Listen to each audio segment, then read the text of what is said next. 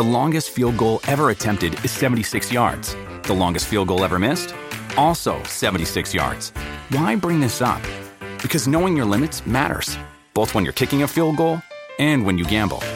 Betting more than you're comfortable with is like trying a 70 yard field goal. It probably won't go well. So set a limit when you gamble and stick to it. Want more helpful tips like this? Go to keepitfunohio.com for games, quizzes, and lots of ways to keep your gambling from getting out of hand.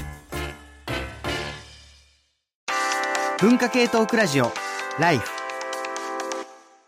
文化系トークラジオライフ今日は2022年2月の放送ということでいつの間にか消えたあれ意外とまだあるあれ、まあ、いつの間にか消えたっていうのは逆にその覚えてるとね消えたなっていうふうに自覚できるんですけどなんか意外とまだあるなっていうものをもうなんかメールねぜひあのお寄せいただきたいと思っていて意外とまだあるのはあの僕今あのスタジオでえー、パソコンが目の前にあっていただいているメールはもうこれで、あ、何のメール、あのメールあったなっていうのはすぐ検索して出せるようにしてるんですけれども、結構出演者の大半が今紙で印刷したメール手元に置いていて、紙の原稿なくならないなとずっと思っていて、他のね、そのメディアの現場でも大体なんかあの資料は紙なんですけど、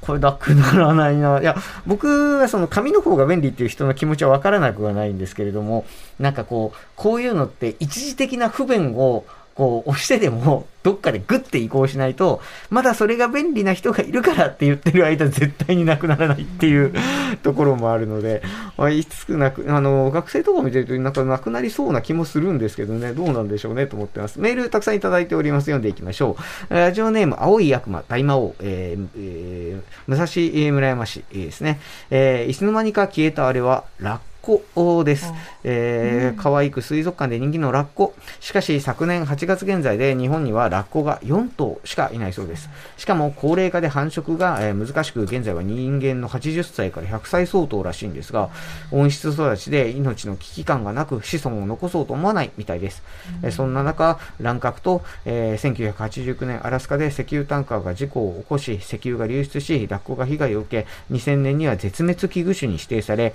輸出入が全面禁止となっており、日本からラッコが消える日も近いらしいですというね、あの、人気だったのにいつの間にかみたいなやつはね、特にその動物系は、あの、覚えていらっしゃいますでしょうか？ウーパールーパーとかね、ありますね。えー、ラジオネーム中県38歳長崎市。亡くなると思ってなかったけど亡くなったのは MD ミニディスクです。高校の頃はこんな小さくて便利なものがあるのかと思い繰り返し CD からダビングしていましたが今は全然見なくなりました。なくなると思ってたのになくならないのはレコードです。今はダウンロードの時代なのに音質がいいということで売り上げが上がってるみたいですし、アナログなのが若い人には逆に受けているのかもしれませんねということで、まず、えっと、多分このスタジオにレコード世代はいないだろうが、えっと、最年長で言うと早水さん。そっか、最年長で。まあ、レコードからちょうど CD に移行するところを、まあ、中学ぐらい小学校の時僕レンタルレコード屋さんの常連だったのでそれが CD になった瞬間とか覚えてるんですけど今の中堅さんの話をちょっと補足するとですねまあ音楽再生メディアって本当にまあ10年ぐらいでどんどん変わっていくんですけどまあ今ダウンロードというよりも配信ですよね。ストリーミングの時代なのでダウンロードと配信もちょっと違う、そしておっしゃる通りアナログレコード復活してますよねっていうのがもう、多分この10年ぐらいどんどん増えてるんですよ。で、ついに去年2021年の数字で、今まで全然復活することはないと言われていた CD が復活したんですよ。ちょっと数字が。まあ、ちょっと上がっただけだけど。これなぜかっていうと、アナログレコードがあまりにも普及してというか今増えているんで、えー、アナログレコード不足になってる。工場が足りないから。で、もう、アナログでフィジカルで手に入らないよ、アデルの新譜っていう人たちが、えー、テイラー・スウィフトの新譜手に入んないよっていう人たちが、じゃあ CD で買おうっていう、謎の CD 回帰で、ストリーミング時代の最先端に、CD がなぜか売れてるってちょっと謎の現象が起こってるあれですもんね。そのアナログからの玉突き現象ということであれば確か、うん、あの CD の売り上げをアナログが抜いたんでしたっけそもそも。もうねそれはとっくに抜いてるんですよ、うん、でアナログとストリーミングの組み合わせとかでに本当にそれレコード買ってる人たちって僕の世代とかかと思いきや本当に20代なの、うん、20代がアナログを買っていてちゃんとプレイヤーも買ってまあ、新婦としてアナログ版を買っている人たちの中心世代で、その人たちが、まあ CD に戻ることはないだろうな、最初から CD 知らないしって言われてたのが、CD すらちょっとアナログなんじゃねえかっていう枠に入ってきたアナログって、お音質ってどんな感じなんですか？アナログ CD 配信とかだと。アナログはアナログのいい、なんか音質みたいなのがあるって感じなんですか？ここ、ここに。なんかわかんないですよ、世代で。あのね、多分、その再生環境って人によって今全然違うじゃないですか。うんで、ストリーミングっていうのも、例えば iPhone で聞いてる人とか、うん。圧倒的に多いと考えると、ステレオ環境ですらないぐらいのね、音楽環境の人たちが多いので、まあ、そこに特化した作品も作られている。で、その中で、アナログが必ずしもいいとは言わないんだけど、うんうん。けどアナログの方が、まあ、課長範囲が広かったり、ちょっと違う体験とか、あとジャケットが大きかったりするので、音質っていうところよりも、そう、こと消費、物消費みたいなところで言うと、物消費の、なんかつもう一回逆襲が来ているみたいな感じの価値を感じ、新しい価値としてアナログを買ってる世代ができているっていうのは間違いないかな。インテリアっぽいですよね。そう、ジャケッット大きいと飾れるから、ストリーミングで聴いてる曲って、人になんかその、なんていうのシェアする手段ってなくはないんだけど、デジタル上で。けど、ジャケットをシェアするみたいなことってね、インテリアにすればできるんだよっていう再発見があるんじゃないかな。なんかあのデジタルで持っているあデジタルでそのいろんなものが手元にあるからこそおみたいな。まあ話だったりえーするのかも、うんまあ知れないですけど、これ、あの、メールの方ではね、MD という、あの、これまたね、あの、歴史のエアポケットなのですけれども、まず、まず、ちょっと待って、MD で、えーレンタル CD ショップとかで買ってきた CD を MD にダビング的なことをした人、はい。はい。あ、渡さん以外渡さん以外 は。これなんかね、時代的には早見さん、これ大体、えっと、2000年代ぐらいですか？いや、90年代 MD はもう90年代の頭ぐらいには、まあ、ふこれから CD が80年代の、まあ、82年に登場して、90年ぐらいには、まあ、これからは、まあ、デジタルトゥデジタルだって言われて、MD がどんどん出てきた。で、なくなったのは、なくなったのは、まあ、もっと後だけど、2000年ぐらいから徐々に、んちょっと普及しないかなみたいな感じだったと思うな。なんか、あの、MD の話をするときに、まあ、僕らはなんとなくその MD を CD の代わりにパッケージで買ったというよりは、まあ、ダビング媒体として使ってたっていう感じですけど、さっきあの、渡さん聞いてたら、いや、全然そんなのドイツにはみたいな話ありましたけど、そうだよねなかったなかった。え、それはもう、あの、ずっと CD だったってこと？それともまた全然別のものが流行っていた？CD からもう MP3 プレイヤーに行ってしまった。なんかあの日本だとアイリバーとか、うんうん。流行初期のてたんですよね。だからアップルが来る前 iPod だ。と、でも iPod があったけど、ただ iPod はすごく非常に高価で、あの300ユーロ、あ300ママルクユーロかな、だったから、だからそんなに高いもの手が出ないけど、手頃にもうちょっと安くて似たような感じ、たくさん音楽いろいろ自分の好きなものを聴けるっていう意味では、やっぱ MP3 プレイヤーがそれを担ってたっていうところはすごいあると思います。あとあの時はまだこう違法ダウンロードみたいなものもちょっと流行ってた何時だからな。。何にとか言うな。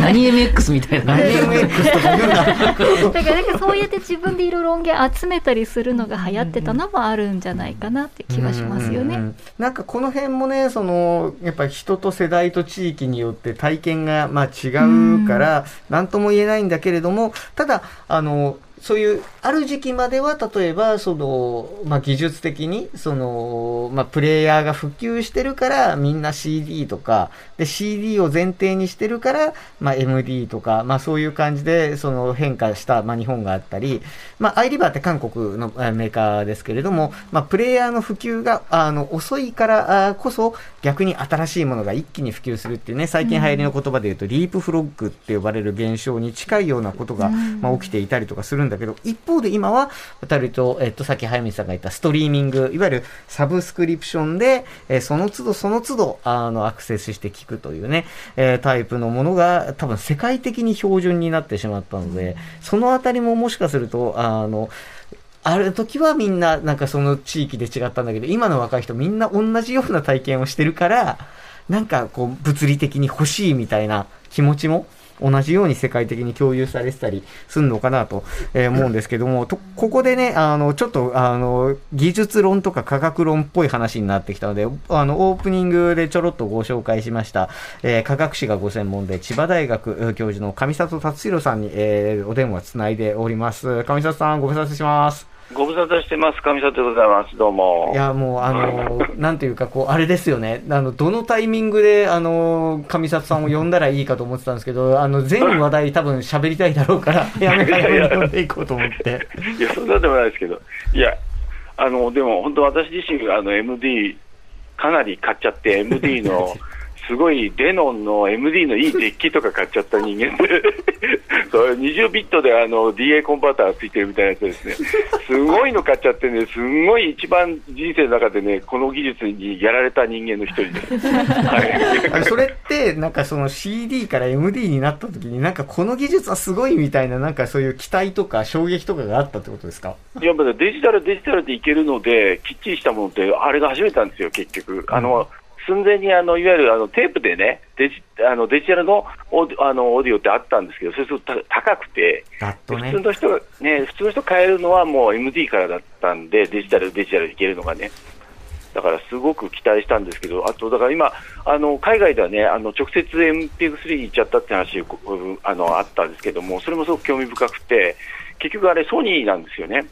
で、だから日本のね、MD が、だから日本のテクノロジーがなんか結構こうマニアックな方に行ったら、なんかこう足すくわれたみたいな、MPEG3 はいわゆるそのあの圧縮かかってるから、デジタルの性能としてちょっとあのいまいち良くないんだみたいなのが、あのソニーの側には多分あったと思うんですけども、そんなの普通の人全然気にしないやっていうことをこう見抜けなかったみたいな、その辺のこう日本のこう最近の、えーいろんな家電とかも含めてですけど、えーテクノロジーがなんかこう負けたっぽい感じになってることのその典型例でもあるかなみたいな。うん。あー。少し補足をすると、だから、あの、MP3 ウォークマンっていうのが出るまでにすごく時間がかかったっていう話ですよね。よね。ソニーというのは、そのアトラック3という独自のその圧縮規格を使っていて、で、ソニーのソフトを使って、このアトラック3に変換したものでないと、デジタルのウォークマンでは聞けないようにしてたんですね。で、それは、ソニーは、その、ソニーミュージックエンターテインメントっていう音楽レーベルも持ってる音楽にこだわりがあるから、ね。MP3 のような音音質が元から悪くなってしまうものは使いたくないっていうのとか、いろんなまあ事情が多分あったんだと思うんですけれども、そういうのもあって、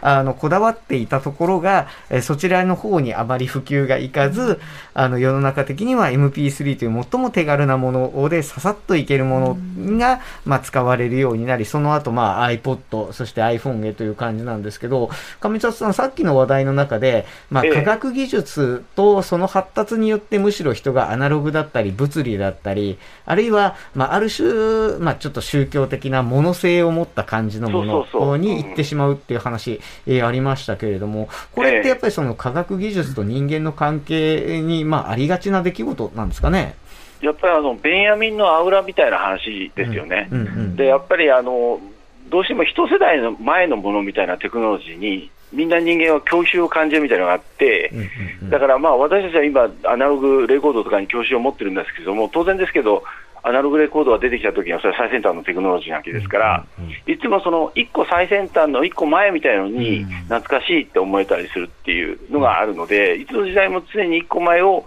えーみんなたのあのすごくあの懐かしんで、あのブームが起こるみたいなことは繰り返されるんだと思うんですけれども。うんうん。あとやっぱり物性みたいなのがないと、やっぱり人間人間ってやっぱり情報だけど物でもあるじゃないですか、うんうん。あの私たちって。だからそこは絶対最後までやめられないので、だからそういう意味で、だからものとしての私っていうのと、やっぱり、えーいろんなそのレコードみたいなですね、アナログレコードみたいな、あの物質性のあるものっていうものとの関係性っていうのは、なかなかこう消えないだろうっていうのは、どんなテクノロジーでもあるんじゃないかなと思いますね。なんかちょっと思うのが、レトロニムっていう言葉がありますよね。まあ、ええ例えば、えーっと、アナログレコードなんていうのが分かりやすくて、昔はレコードってどういう意味かっていうと、音楽を記録した、レコードした媒体。だから、アナログレコードっていうのが、なぜ存在しているかっていうと、デジタルのレコード、CD が出てきたから、それと区別するためにわざわざアナログレコードって言わなきゃいけない。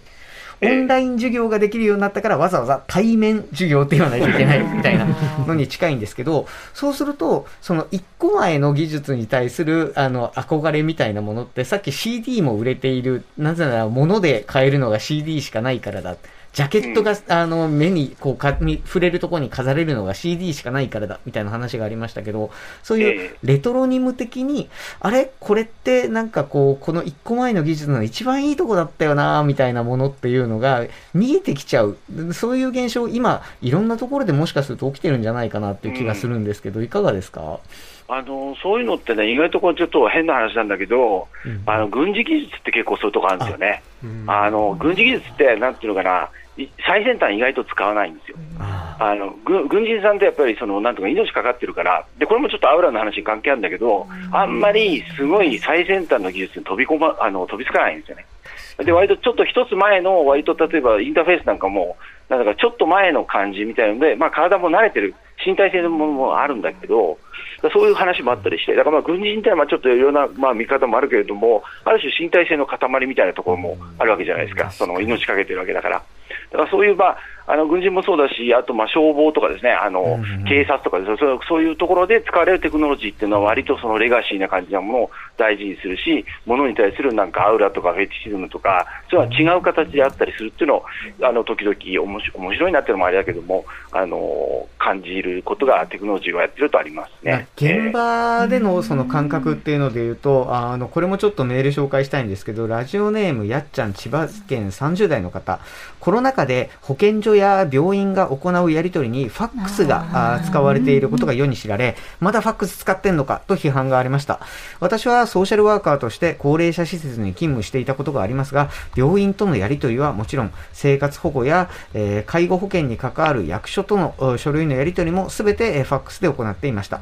ファックス送信したい書類を個人情報を保護するため、黒ペンで虫食いのように塗りつぶす作業や、ファックス済みの書類をシュレッダーにかけて処分したり、ファイルに閉じて保存したりするアナログ作業は確かに面倒でした。コロナ禍でのファックス批判を受けて、データでのやり取りに変えられるのかと考えてみましたが、病院や施設ごとに異なるシステムを使用していることなどから、ファックスからデータへの移行は難しく、むしろファックスが最強なのではという思いに行き着きました。批判的な人からすると、ファックスが活躍しているのは意外だったんですかね？というメールいただいていて、上里さん、今の、まあ、軍人さんがね、やっぱりこう、ちゃんと使い慣れたものじゃないとっていうのとちょっと近いところがあって、現場ではもうこうしないとシュレッダーでちゃんと消去もできないんだよみたいなことなのかもしれないですね。なんかやっぱあのに共通するのはなんか命に関わる話っていうか、要するに命って一つしかないんですよね、だからその交換可能じゃないもの、あ要するにコピーできないものの典型がやっぱ命なので、なんかその辺関わるテクノロジーってどうしてもそういう感じになるのかなっていう、なんかまあ、あの面白い話ですね。ああ、確かにそう考えてみると、交換、あの、デジ、今の技術って基本デジタルなものにいろんなものを置き換えて、で、かつそのコピーしやすかったり、その取り回しが聞きやすかったりするから便利だって言われてるんだけれども、その、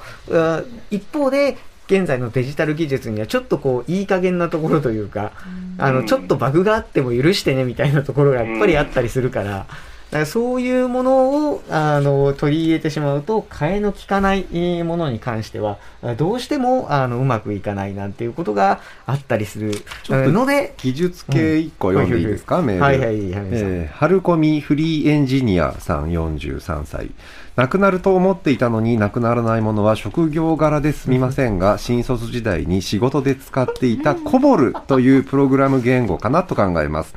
その頃でも Java が、えー流行りでいずれなくなると思っていましたが、未だにこぼる案件があります。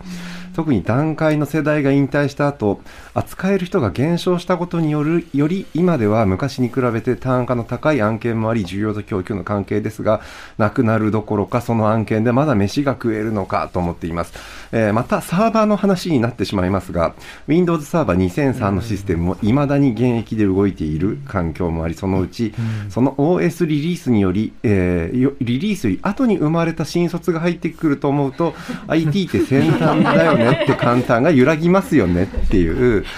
あの、今、ちょっと、なん古い、ね、かつての、まあ、IT のシステムとかをレガシーシステムとかね、あの、いう言葉でレガシーってちょっと時代遅れなって意味でずっとみんな使ってたと思うんだけど、そこの言葉自体も結構今使われ方が変わってるっていうか日本の中での使われ方だと思うんだけど、オリジナルの英語の意味って多分両方あると思うんだけど、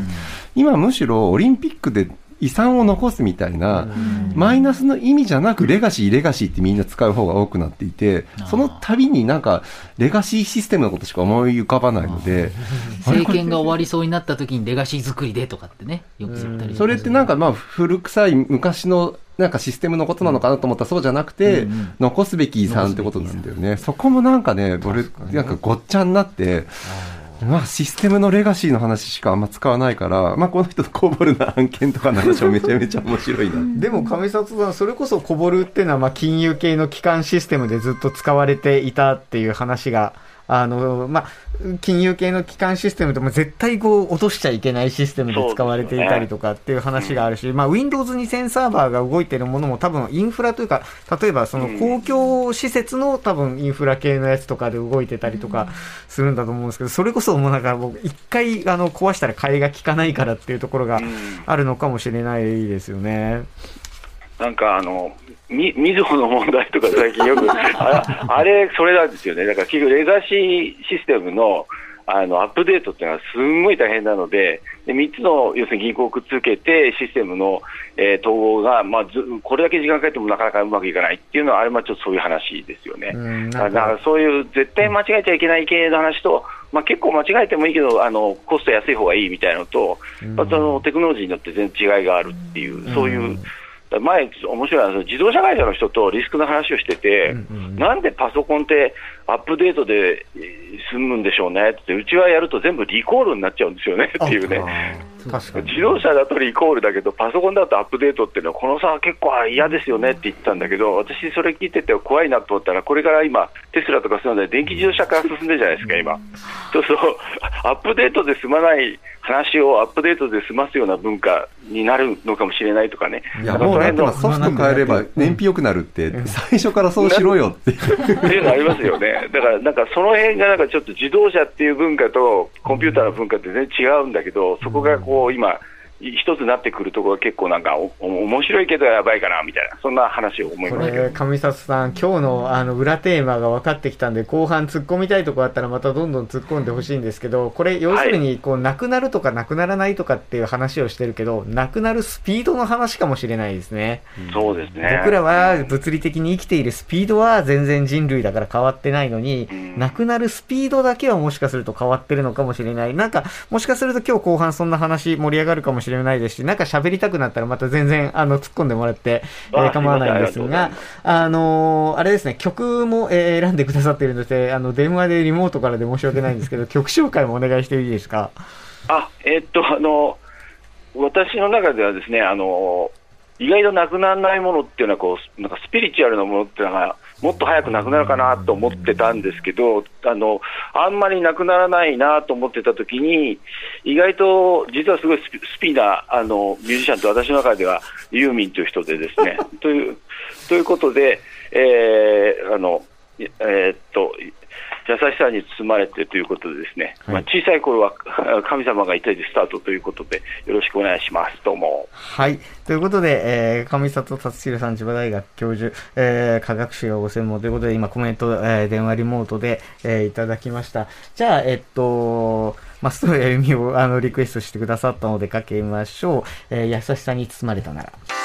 文化系トークラジオライフ